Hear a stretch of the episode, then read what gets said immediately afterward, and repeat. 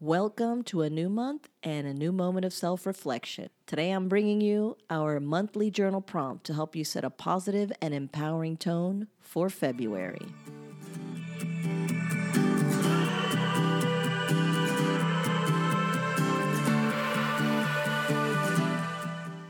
Hello, and welcome to another episode of the From Devastated to Divorced podcast.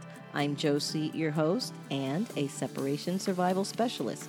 Through my unique five chapters to surviving a separation methodology, I guide women who are grappling with the challenges of an unwanted separation.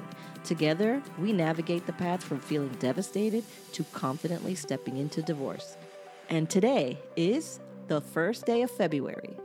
And what that means is our monthly journal prompts. Did you remember, since it's only the second month of the year, that I'm going to be doing a journal prompt episode on the first of every month?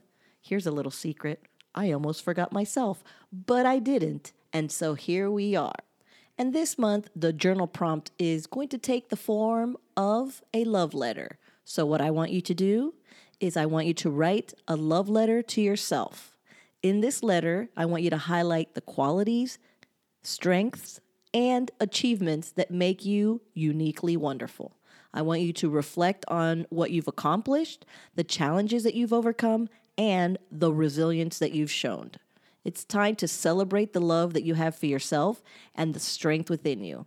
And it's so important to recognize and appreciate your own journey and growth. So remember that self love is a crucial step in the path to healing and empowerment. So that's the assignment I have for you. Now go, grab your journal, find a quiet spot, and let your heart speak to you through your pen. That's it.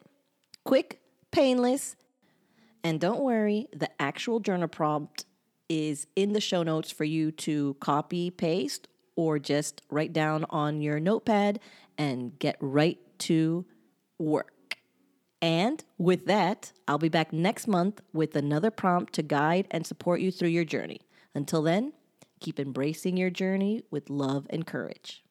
And I will catch you on the next one. Bye for now.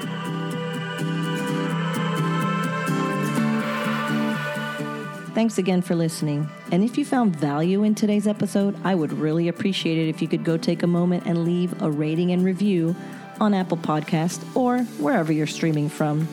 It would really help to get the word out and help us build this community. And as we wrap up today's heart to heart, I hope you find healing, feel your strength grow, and embrace your journey forward.